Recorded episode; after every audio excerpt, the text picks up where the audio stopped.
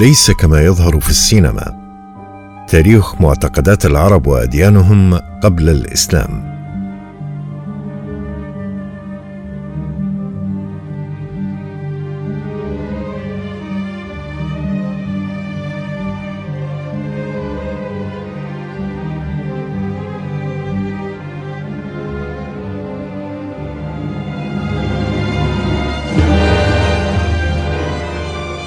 يسود انطباع تنميطي من الأفلام العربية عن العرب قبل الإسلام إنهم فقط مجموعة من عابدي الأوثان يأكلونها بعد أن يعبدونها لكن الصورة الحقيقية للعرب قبل الإسلام وأديانهم مختلفة تماما ولا يمكن أن يفهم ثقل المهمه والدور الذي لعبه الإسلام دون فهم ثقل الطبيعة الحقيقية للدين قبل الإسلام عند العرب. وإنه ليس كما يظهر في الأفلام السينمائية مطبوعا بالسخريه جغرافيا البلاد القديمة تتغير بمرور الزمن نظرا إلى اعتبارات مختلفة منها السعي وراء الكلأ والماء والحروب والغارات وتعد دراستها فرعا من فروع علم الجغرافيا ويسمى الجغرافيا التاريخية وهو العلم الذي يمدنا بمعرفة الأبعاد الجغرافية والحدود للمواقع والبلاد التي اندثرت قديما لسبب أو لآخر. أما من خلال كتابات المؤرخين الثقات وشهود العيان وأما النصوص الأدبية أو حتى الآثار. وفي حالتنا هنا فإن الرقعه الجغرافيه لجزيرة العرب في أقدم المصادر التاريخية المعروفة هي البادية والقفار الصحراوية التي تتاخم مصر ومنطقة الهلال الخصيب.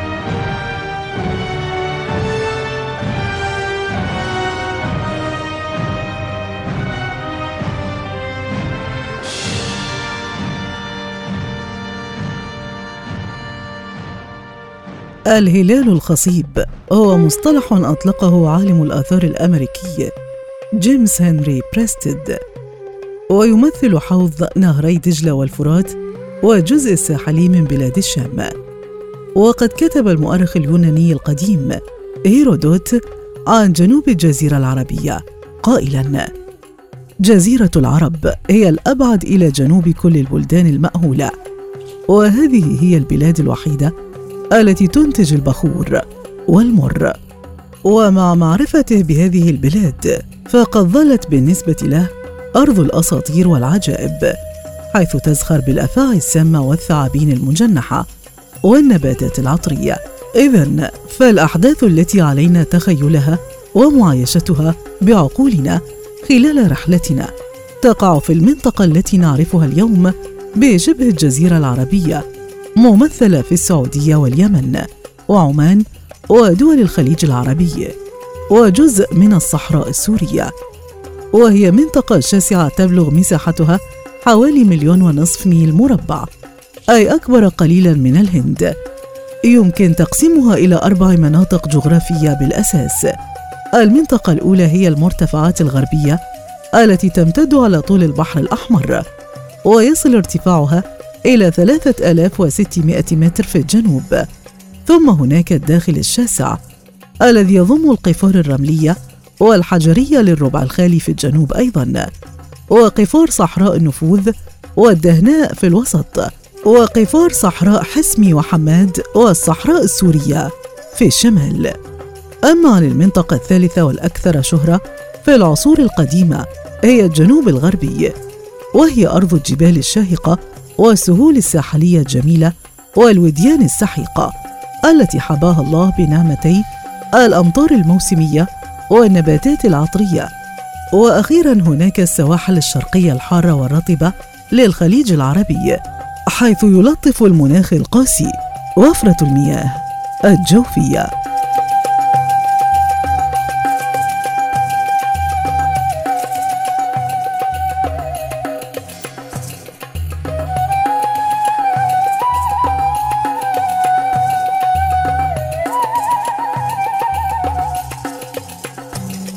إن جزيرة العرب كمنطقة كانت ذات شعوب وتراثات متنوعة ومختلفة إنما أكثر هذه الشعوب شهرة كانوا العرب وقد ورد ذكرهم لأول مرة في النصوص التوراتية والسجلات الآشورية في الفترة الممتدة من القرن التاسع إلى القرن الخامس قبل الميلاد. إن حقيقة أن هناك ثلاث ثقافات قديمة وهي الإغريقية والرومانية والفارسية قد بدأت تستعمل الاسم نفسه لوصف هؤلاء القوم سكان الصحراء في الفترة ذاتها. إنما توحي بأن كلمة عرب كانت التسمية التي أطلقها هؤلاء الرعاة على أنفسهم. الإنسان ابن بيئته التي يعيش فيها ويؤثر فيها ويتأثر بها أما سلبا أو ايجابا. والعيش في مناطق صحراوية قاحلة نادرة الماء والعشب حتم عليهم حياة الرعي بحثا عن العشب والماء. وفي أطوار لاحقة من حياتهم استقر بعضهم في مناطق مأهولة واتخذوا منها مدنا وقرى مع الأخذ في الاعتبار نسبية مفهوم المدينة هنا. ليستقروا فيها ويعيشوا بجوار مراعيهم وحيواناتهم. ورويدا رويدا استبدلوا بحياة الرعي حياة أخرى من الترحال. إنما لهدف مختلف هذه المرة. إذ لم يكن الهدف من التجارة هي مجرد الكلأ والماء وإنما جمع المال وتوطيد العلاقات مع الجوار والمتاجرة بيعا وشراء. حتى عرف عن العرب إنهم أمهر التجار بعد الفينيقيين القدماء. وبطبيعة الأمور فتطور الحياة يعني تطور المفاهيم. وبعد أن يقوم الإنسان بتأمين احتياجاته الأساسية من القوت والماء ويجد مسكنا آمنا ينام فيه يبدأ عقله في السؤال عن الأفكار الأكثر تجريدا. فقد انتهى دور المعدة وحان وقت العقل في العمل.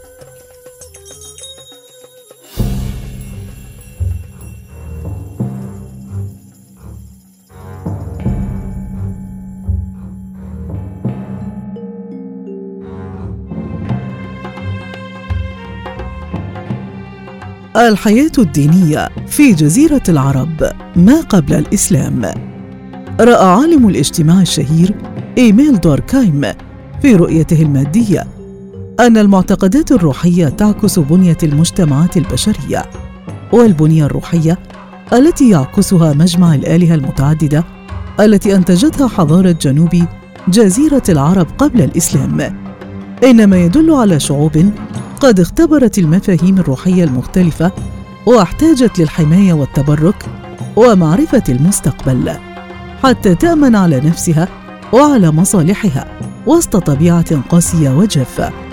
لن يكون حديثنا عن عبادات جنوب الجزيرة العربية فقط إنما ذكر المثال للتدليل. شأنهم شأن كل الشعوب القديمة. كان للعرب أرباب حامية للدولة والقبيلة.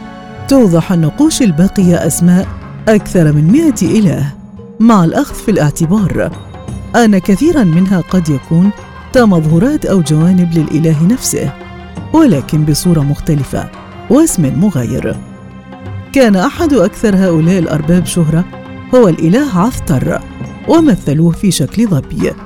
وقد كانت عبادته منتشرة في جميع أرجاء المنطقة ومع أن هذا المعبود كان دائما يحمل الاسم نفسه فإنه دوما ما كان ذات مظهرات مختلفة إذ كانوا يضعون نعتا مختلفا بعد اسمه ربما يشير إلى أحد مراكز عبادته. كأن نقول آمون الأقصر. كان الرب الحامي للشعب والقبيلة ذا أهمية كبيرة في جنوب جزيرة العرب وقد سمي الرب الحامي على إطلاقه باسم شيم.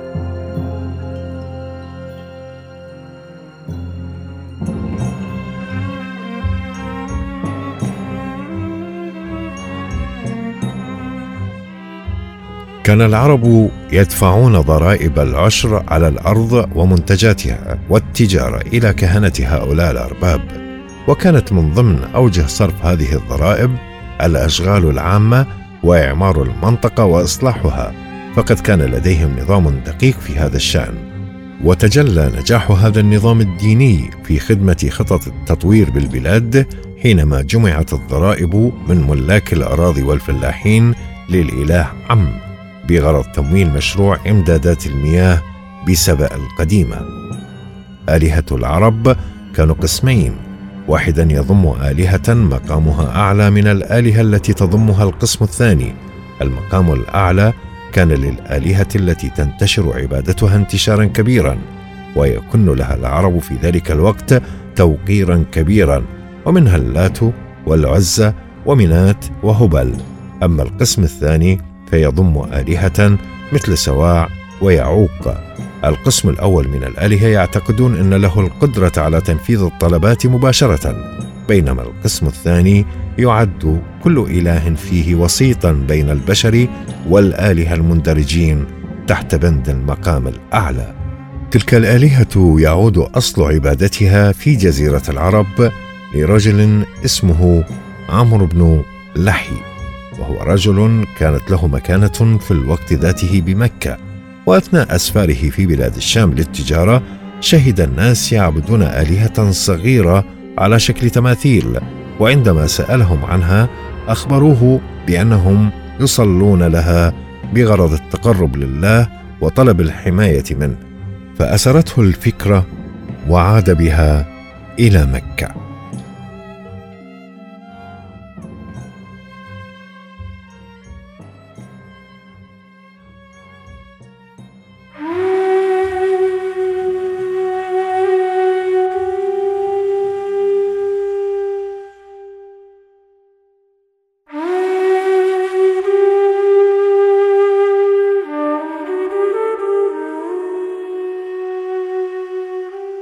اللات هي إلهة أنثى ومقرها الرئيسي كان في مدينة الطائف. وكانت قبيلة ثقيف هي من تعمل على خدمتها وكسوة تمثالها. وحرم الصيد أو القتل بجوار هذا التمثال الذي يوجد أسفله حفرة توضع بها القرابين. كما كان لها مجسمات صغيرة تحملها القبائل أثناء خروجهم للقتال.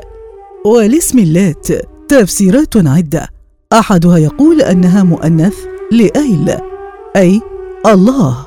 فكانت إيلات ثم خففت إلى اللات وغيره يقول أن أصل الاسم يرجع إلى اللت أي عجن السواق والتمر. وأن رجلا كان يمزج التمر والدقيق ويلته فأخذ هذا الاسم. وكانت العزى هي الإله الأقرب لقلب قبيلة قريش. وكان مكان تمثالها موضوعا في شرق مدينة مكة. ويقال أن بجوار هذا التمثال شجرة كانت تعد مقدسة لدى العرب في ذاك الوقت. وهذه الآلهة مشهورة بأن خالد بن الوليد هو الذي حطم تمثالها. استطاعت عبادة العزة أن تخرج خارج حدود مكة ووصلت إلى أهل مملكة الحيرة في العراق.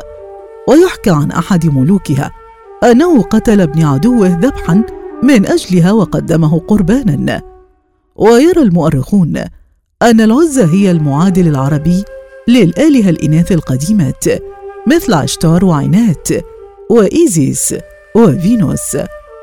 أما هبل فكان كبير آلهة قريش ويرجح أن تمثاله كان بداخل الكعبة. ويذكر أيضا أنه أول تمثال وضعه عمرو لحي في مكة. وكان تمثاله مصنوعا من العقيق. وعندما كسرت يده صنع أهل قريش ذراعا جديدة له من الذهب ولجأ إليه العرب من أجل حاجاتهم التي تخص السفر والحرب والزواج والنسب.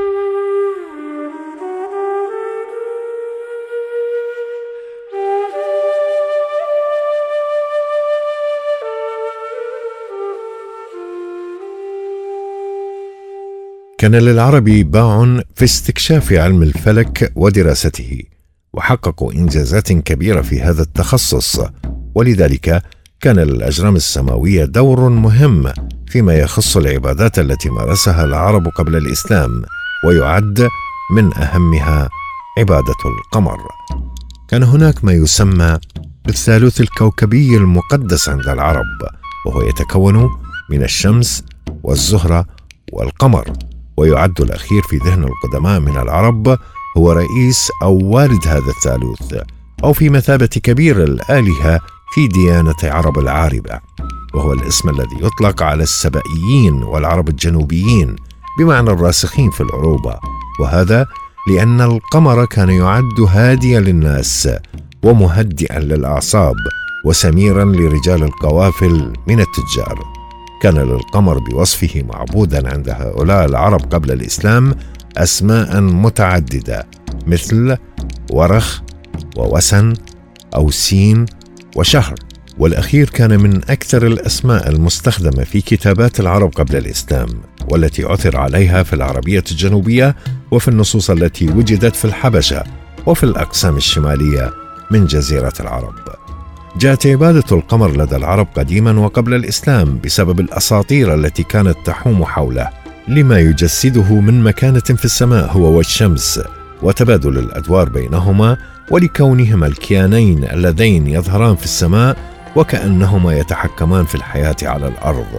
ولكن القمر كان أكثر غموضا للتغيرات الشكلية التي تحدث له خلال الشهر ما رسخ مشاعر من التفاؤل والتشاؤم والتقديس داخل نفوس العرب في ذلك الوقت تجاهه خاصة مع ظاهرة خسوف القمر والتي كانوا يتشاءمون منها كثيرا.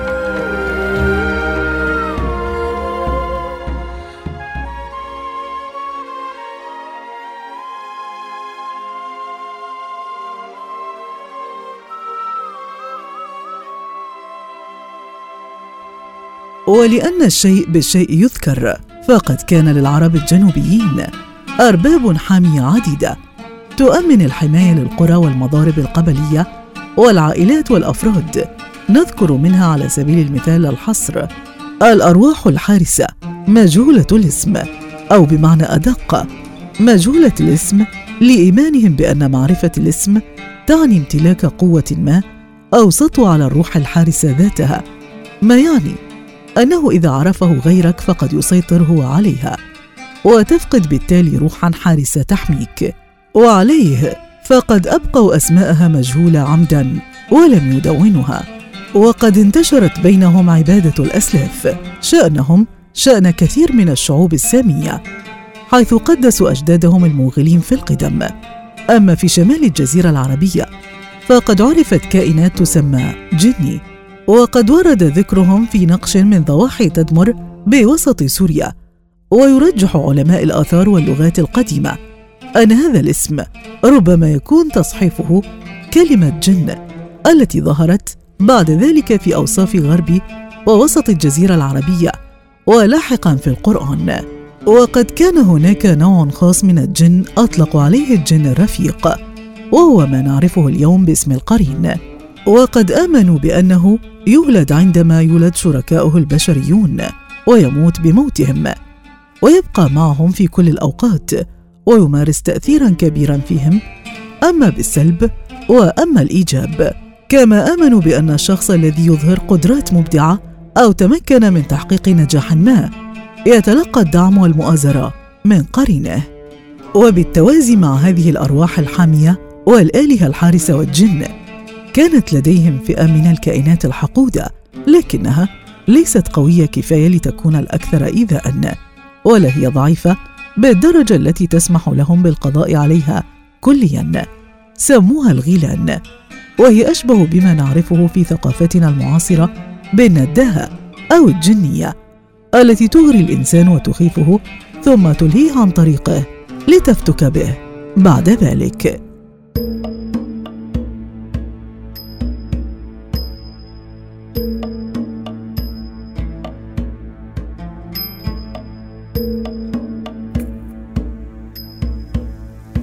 إن هذه الممارسات والمعتقدات الدينية قبل الإسلام التي نشير إليها الآن بوصفها تحتوي على اعتقادات سحرية أو حتى خرافات في نظر البعض كانت هي الوسيلة الوحيدة التي امتلكها هؤلاء القوم في استخدام الرقي والتعاويذ والجرعات لحمايتهم وضمان مستقبلهم المجهول تحت وطأة طبيعة قاسية وجافة كما أسلفنا. الاستعانة بالكهان والعرافات قبل الإسلام كانت وسيلتهم الخاصة في حالة فشل خططهم البشرية فقد كانوا يختارون الساحرات الراقيات لرقي منطقة بأكملها تعاني من الجفاف الشديد حتى يهطل المطر كما فعلت قبائل مأرب بعد انهيار السد والجفاف الشديد الذي حل بهم يتبعه الجوع والموت. ذكر الأصفهاني إن بعضهم كان ينكع تراب قبور المتوفين من الأحباب في محلول ملحي ليشربه. تلك كانت وسيلتهم في علاج شقائهم النفسي إثر فقدان الحبيب. وربما هي من مخلفات العصور السحيقة التي ظن فيها الإنسان إنه بأكل حيوان ما الأسد على سبيل المثال إنما يتمثل قوته وبأسه وعليه فهذه الممارسة تنطوي على جذر بشري موغل في القدم. لكن هذه المرة لتمثل الأحباب الراحلين لقوة وبأس الأسد المقتول. وفي جنوب الجزيرة العربية كانت هناك مناطق بعينها يعتقدون إنها مخصصة للوحي الإلهي كهضاب أو مرتفعات وأشجار ذات قدسية. ومفهوم الوحي في هذه الديانات هو أن يتحدث الشخص للاله أو يسأله سؤالا على أن يأتي الرد في حلم الشخص السائل أو عبر وسيط روحي مثل كاهن الإله.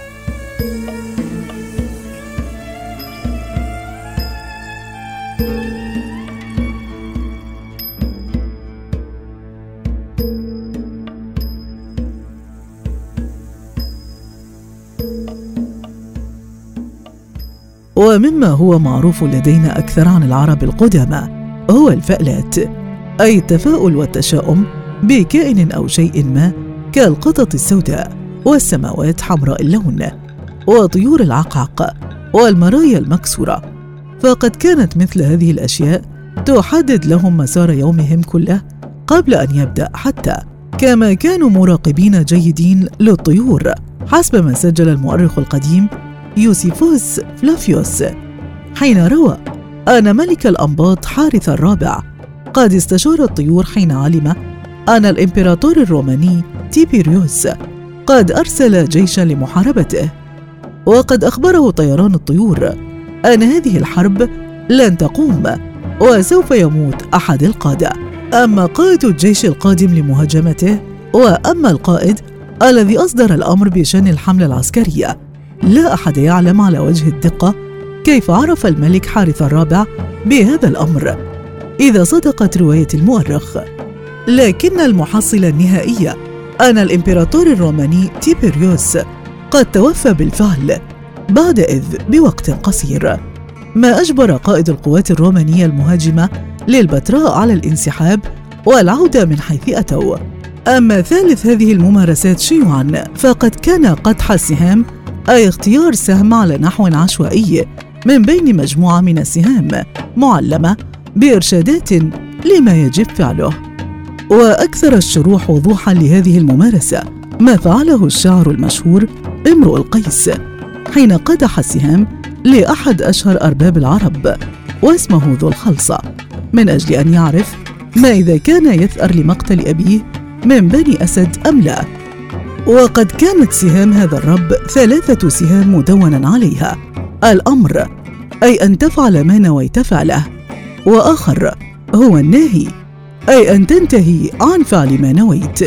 أما الثالث فكان اسمه المتربص وهو أن تنتظر. وبعد أن قدح شاعرنا الضليل السهام ثلاث مرات كان يخرج له في كل مرة سهم ناهي فغضب الشاعر وسب وشتم السهم والرب كذلك. وغزا بني أسد وظفر بهم حسب ما روى الاصفهاني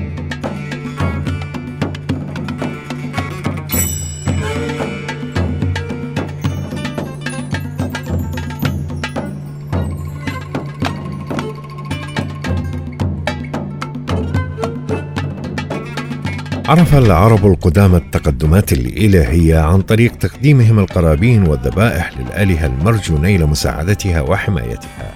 فقدموا الحيوانات والمحاصيل والطعام والسوائل والبخور الذي كان يحرق تحت أقدام هذه الأرباب لكسبها في صفوفهم. بكل تأكيد لم تغطي هذه الإطلالة السريعة والمكثفة على الممارسات الدينية لعرب ما قبل الإسلام كل الجوانب. لكنها تجعلنا ندرك أن هؤلاء القوم كانت تؤرقهم مشكلات الإنسان المعاصر ذاتها وهو المستقبل والجنس البشري كله في معركة مع الزمن منذ قديم الأزل. ولذا فقد شيد أسلافنا القدماء المعابد العملاقة وتركوا الآثار المختلفة في كل مكان حتى يقولوا للأجيال القادمة التي هي نحن إنهم كانوا هنا وعاشوا وماتوا هنا كذلك. ربما يكونون هم قد فنوا إلى غير رجعة لكن آثارهم تدل عليهم. وإننا إذ ندرس الممارسات الدينية لعرب ما قبل الإسلام دراسة صحيحة إنما نعزز فهمنا للتغيير الكبير الذي حصل لهم بعد فترة قصيرة حين ساد الإسلام. وأخذوا دورهم في التصدر والسيادة.